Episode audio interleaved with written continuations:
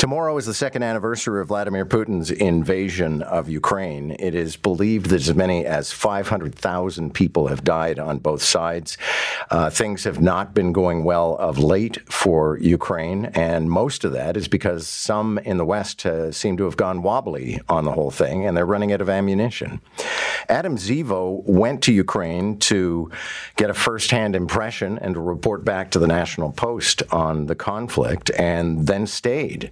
He's in Canada right now, but has spent the bulk of the last two years in Ukraine and joins us now. It's good to have you. Good morning. Oh, good morning. Thanks for having me back on the show. How do you reflect on this second anniversary? I mean, it's worth noting when the Russians invaded, apparently they took their parade uniforms because they thought they'd be marching through the streets of the capital in victory within days.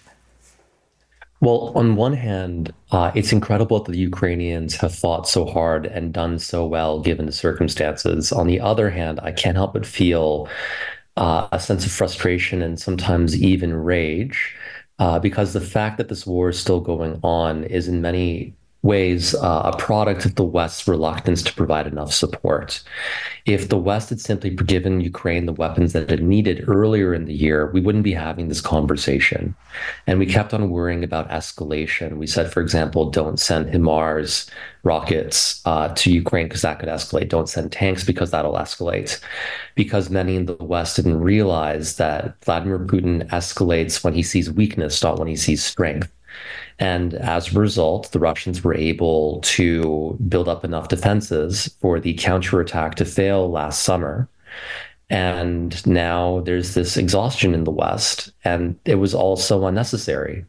Um, so, yes, I feel irritated and, and, and frustrated. Now, you still have a partner who's in Ukraine. I'm sure you have friends as well. Uh, what are they telling you about sort of day to day life and the, the sort of grim prospects at the moment? I don't know if the Russians are going to overrun them, but at the moment, uh, Ukraine is weak.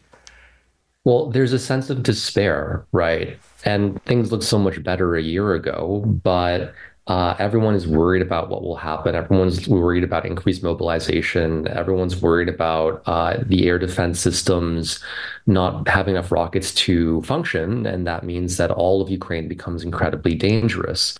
I spent most of the past two years living in Odessa, which is four hours from the front line, and uh, it was relatively safe because when the Russians sent missiles and drones over, 80% of that was shot down by Western provided air defenses. So people could still live with some degree of comfort. The co- economy could still survive. And when we heard air raid sirens and saw this stuff flying towards our city, we felt relatively okay. Now, I worry every day about what happens if these defenses run out. What happens if my friends start dying? What happens if my boyfriend starts like what if he dies? Uh, you know, I had a conversation with my boyfriend recently about uh, where does he escape to if Odessa falls? It's grim. What do you say to those who insist here in Canada and the United States and elsewhere, this is not our fight? Two ways to look at it. There's a moral perspective, and then there's the self-interested perspective. And I think the moral perspective is pretty self-evident. You know, it's pretty appalling to allow one country commit a gen- uh, cultural genocide against the other, because that's what Russia wants to do. It wants to eradicate the very essence, the existence of the Ukrainian nation. Uh, but from a self-interested perspective, and that's a perspective that I understand as well, uh, I think it's imperative that Ukraine survive this war because if Ukraine were to fall, then the war wouldn't end there. Russia clearly has intentions to retake the Baltics, to possibly attack Poland. It's expressed those intentions multiple times. So uh, the fall of Ukraine would mean escalation of war in Eastern Europe. And then that would have spillover effects in the rest of the world. For example, if Western allies lost faith in the United States' ability to support its partners, you would see increased tensions in in East Asia. Uh, Japan is already remilitarizing because it's afraid of China. Uh, so Japan's remilitarization, remilitarization would likely accelerate. Maybe you would see, you know, renuclearization from Japan. You'd see conflict in Taiwan. And then if we're going to focus specifically on Canada, we don't actually have a lot of threats to our country, but we do have one very important one, which is our north. We've always had a tenuous control over our northern territories, and Arctic sovereignty is an emerging issue as new shipping lanes open up in uh, our northern territories because of global warming. And the main threats to our Arctic sovereignty are Russia and China. So it simply makes sense for us to support Ukraine's victory over Russia because crippling Russia now protects us in the medium term. The small amount of money that we're sending to Ukraine right now saves us a lot of money in defending our North 10, 20, 30 years from now. Adam, thank you for this.